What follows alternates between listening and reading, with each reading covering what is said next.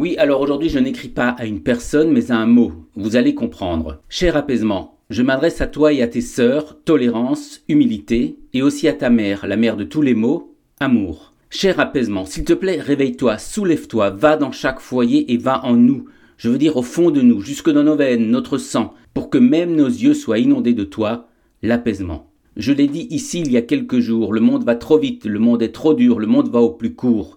En voici deux exemples. Il y a un an, la France a adoré voter pour Emmanuel Macron, aujourd'hui elle n'est pas loin de le détester. Il y a un an, la France fustigeait l'équipe nationale de football, aujourd'hui elle l'adule. Cher apaisement, aide-nous, aide-nous à prendre du recul, aide-nous à mettre dans nos mots, nos gestes, nos actes, cet autre mot de la langue française que j'aime tant, la tendresse. Nous sommes ainsi faits que dans les courses folles de nos vies, nous oublions de nous apaiser, et il nous faut ces curieux et bien nommés accidents de la vie pour nous ramener à l'essentiel. Oh, je ne donne pas de leçons, je suis comme tout le monde. Toi, cher apaisement, tu m'as rattrapé quelquefois, quitte à me faire des croche-pattes. Merci pour cela.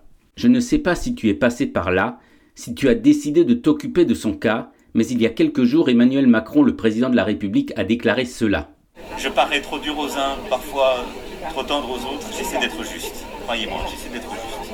Il paraissait si sûr de lui depuis des mois, parfois même hautain ou arrogant. Enfin, toi, l'apaisement, tu es passé par là.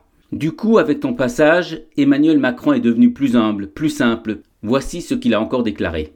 J'ai dans le ventre l'impatience de 66 millions de Français. Je veux que les choses aillent mieux. C'est pour ça que je me bats tous les jours sans relâche. Il y a un besoin d'être au contact, d'être naturel.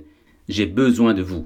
Voilà, le président de la République a écouté la petite voix de l'apaisement. En ouvrant tous la porte à ce mot, apaisement, nous serons plus apaisés.